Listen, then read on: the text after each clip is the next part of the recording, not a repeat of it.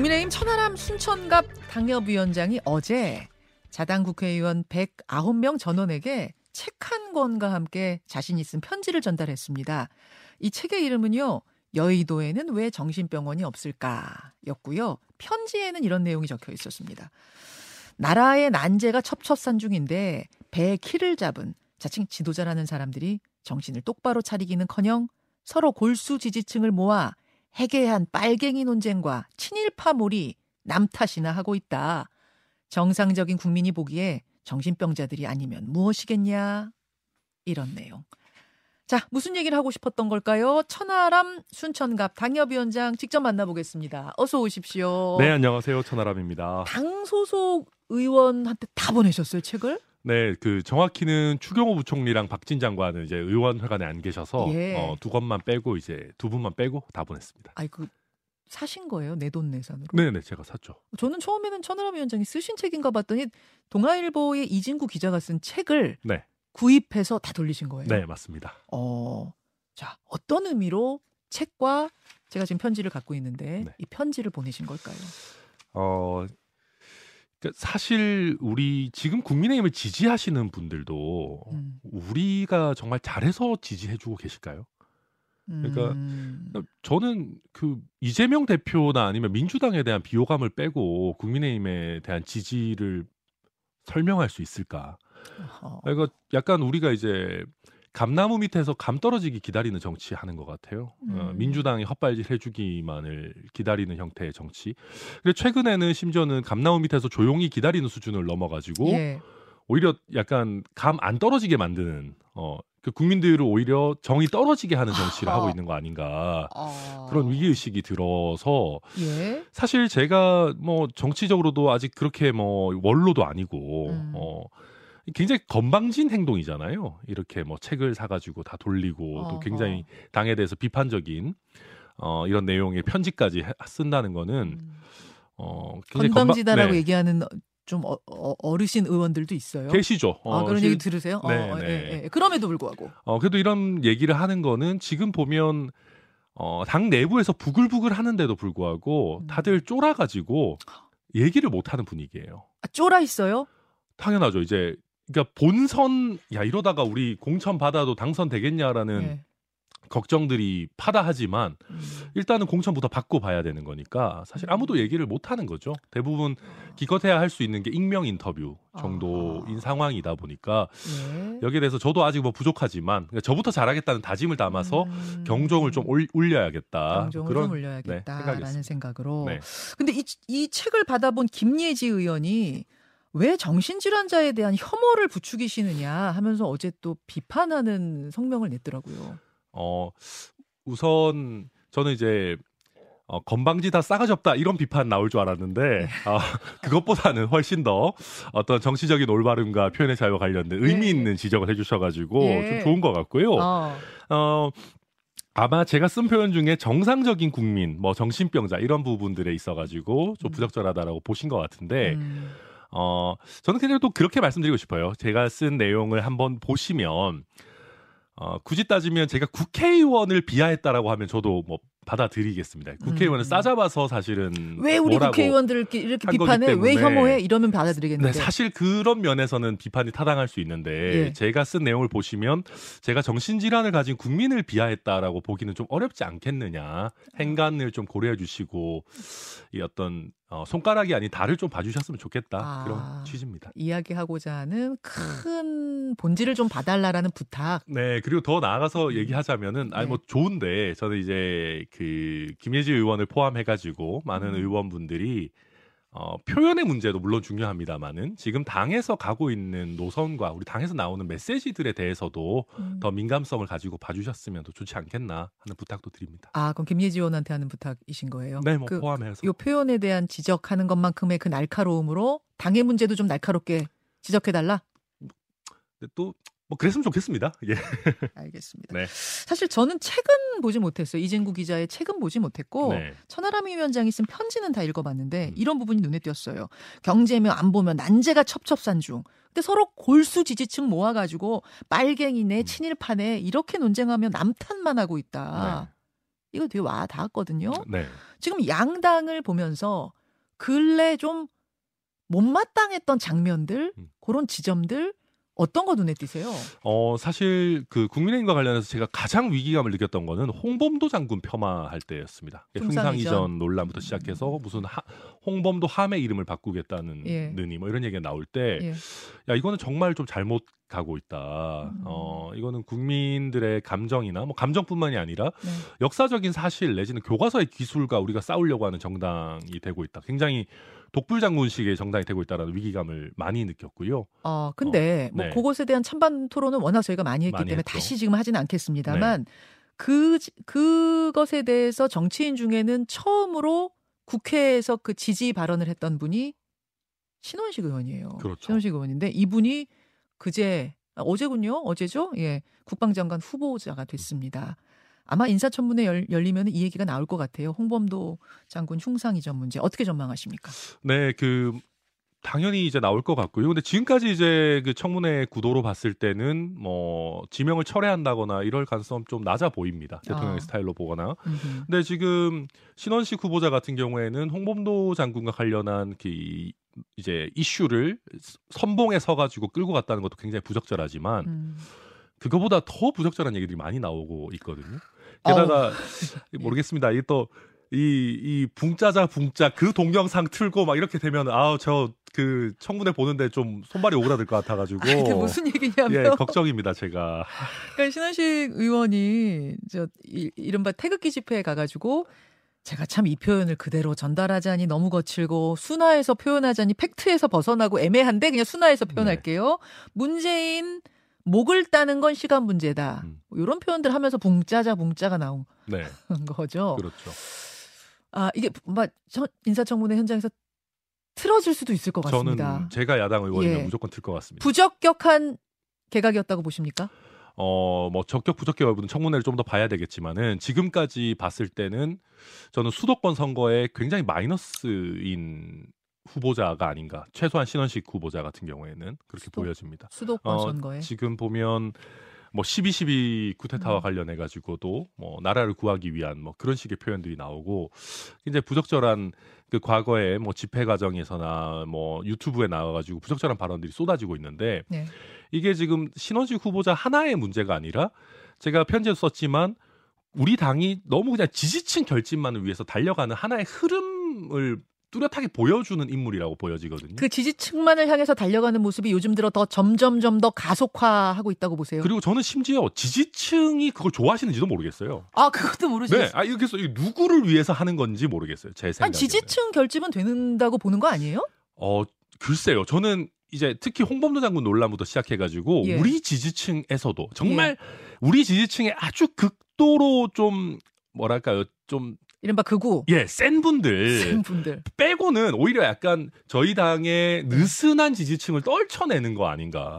아... 저는 좀, 좀 진짜 그렇게 위기감을 가지고 있습니다. 좀 전에 편지를 쓴 이유 설명하시면서 당의 정서가 부글부글, 물밑에선 부글부글 하고 있는데 말을 못 하고 있어서 나라도 말한 거다 그러셨잖아요. 네. 최근에 제가 눈에 띄는 지표 하나를 봤는데 음. 당원이 국민의힘 당원 수가 한동안 한참 늘다가 네. 좀 줄어들었다. 뭐 이 지표와 관련된 기사를 봤어요. 음. 이거 사실입니까? 아마 맞을 겁니다. 뭐 저도 전수를 다 본건 음. 아니지만 어 그러니까 지금 이제 민주당 같은 경우는 뭐 권리 당원이 240만이 됐다느니 뭐 이런 얘기들이 나옵니다. 근데 네. 저희는 100만 당원을 향해 달려가다가 좀 주춤한 그런 네. 상황인데 여기서 저는 한 크게 두 가지 정도로 짚을 수 있을 것 같아요. 뭡니까? 첫째는 경선을 할 거라고 하는 믿음이 별로 없다. 그, 그것과 이것은 어떻게, 어떻게 연결되는 거예요? 어, 경선을 하게 되면 보통 당원 50% 일반 국민 50% 정도를 예. 하는데 예. 당원을 누가 많이 모았느냐 결정적입니다. 아, 그러니까 후보들이 열심히 모으러 다니는군요. 네, 사실은 자발적인 증가도 있지만 선거 예. 때확 늘어나는 거는 대부분 후보들이 모아오는 조직표들이 많거든요. 아, 예. 근데 국민의힘의 지금 입지자들 같은 경우에는 예. 당원 경선이 이루어질지에 대한 어 확신이 별로 없는 것 같아요. 아하. 이거 내려 꽂는 거 아닌가. 뭐 전략 공천이라든지 그렇죠. 뭐 대통령실에 입김이 많이 음. 들어간 공천 이런 것에 대한 의심이 네, 있다. 네, 그런 부분이 있다 보니까 민주당의 입지자들만큼 당원을 적극적으로 모으지 않고 있다라는 게 첫 번째 포인트고 두 예. 번째 포인트는 내가 그렇게 당원을 열심히 모아가지고 한다 한들 선거 이기겠나?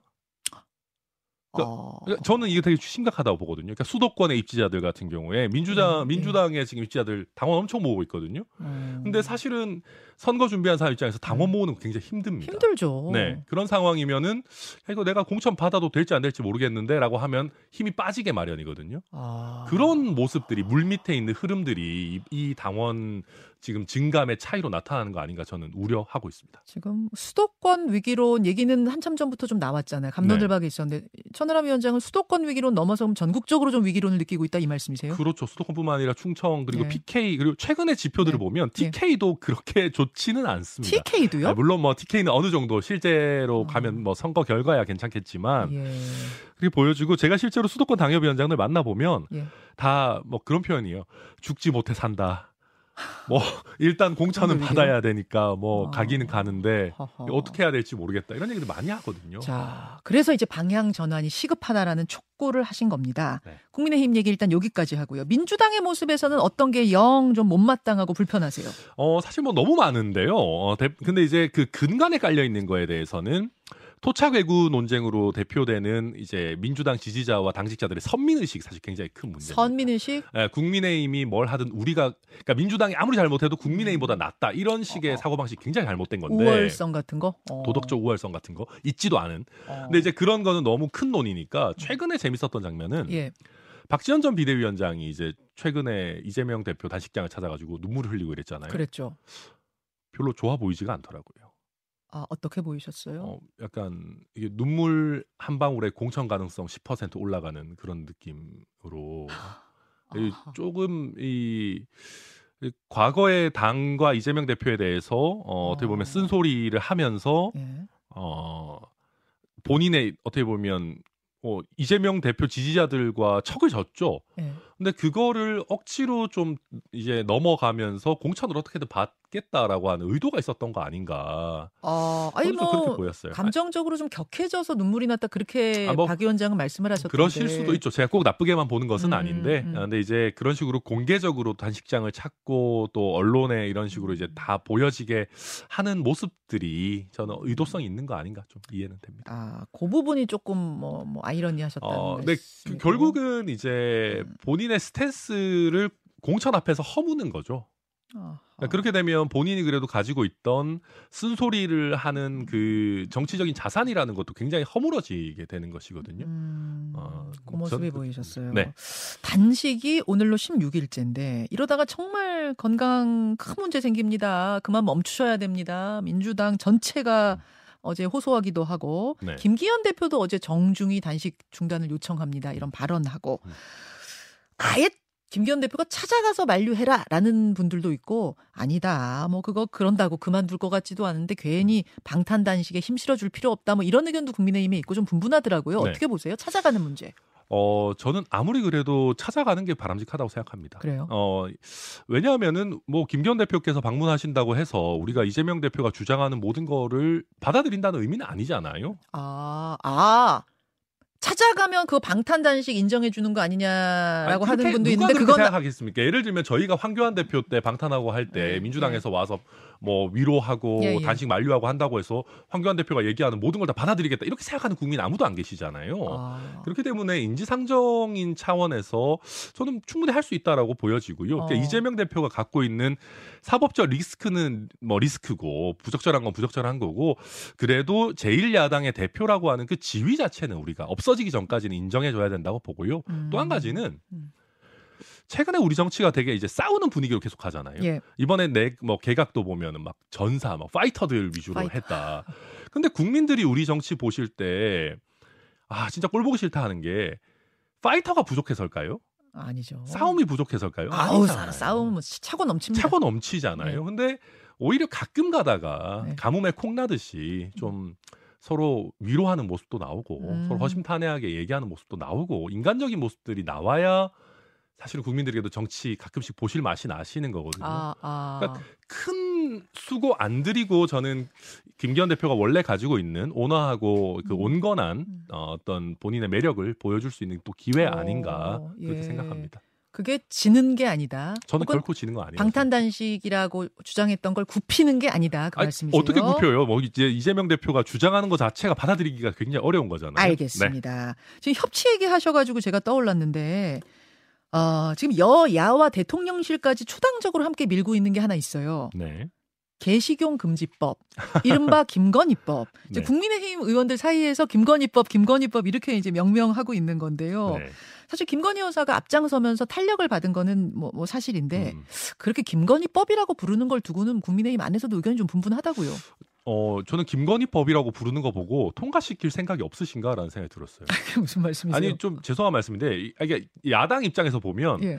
김건희 법이라고 이름이 돼 있으면 통과시키고 싶어서 야, 짚어도 야당에서 어떻게 통과시킵니까? 아 이게 그렇잖아요. 김건희 여사랑 굉장히 다각도로 좀 각을 세우고 있는데 아... 법안 이름이 김건희 법이면은 이 찬성 쉽게 누르기가 어려울 것 아, 같거든요. 아 그렇게 자꾸 명명해 버리면 아, 네네. 아. 그래서 되게 어려운 것 같고 그리고 이제 보수 정당에서 저희가 자유를 굉장히 강조하고 법률이라는 게 과잉되지 말아야 된다는 게 기본 철학인데. 네. 최근에 보면 문화적으로 개식용이 사실 줄어들고 있는 추세 예, 예. 아니겠습니까? 예.